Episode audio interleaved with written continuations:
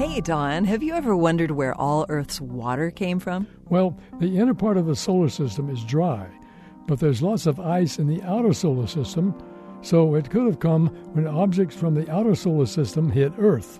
In 2019, three German scientists reported that they put this idea to the test by studying the distribution of molybdenum in the Earth's crust. What's molybdenum, Yael? Molybdenum is a chemical element and one of the heavy ones. Because it's heavy, any molybdenum that came to Earth early in its formation, when it was still molten, would have sunk to the core.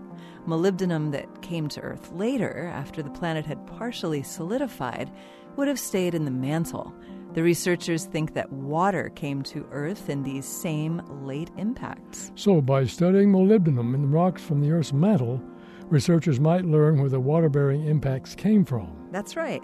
Material from the outer solar system has a different fingerprint of molybdenum isotopes than inner solar system material.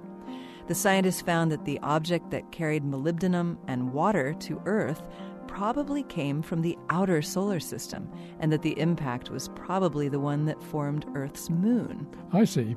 Planetary scientists think that the moon formed after a Mars sized object called Theia hit Earth, hurtling material into space, which coalesced to form the moon. So, the German researchers think that Theia came from the outer solar system and delivered most of Earth's water while also creating the moon.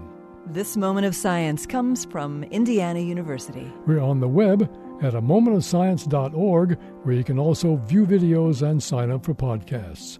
I'm Don Glass. And I'm Yael Ksander.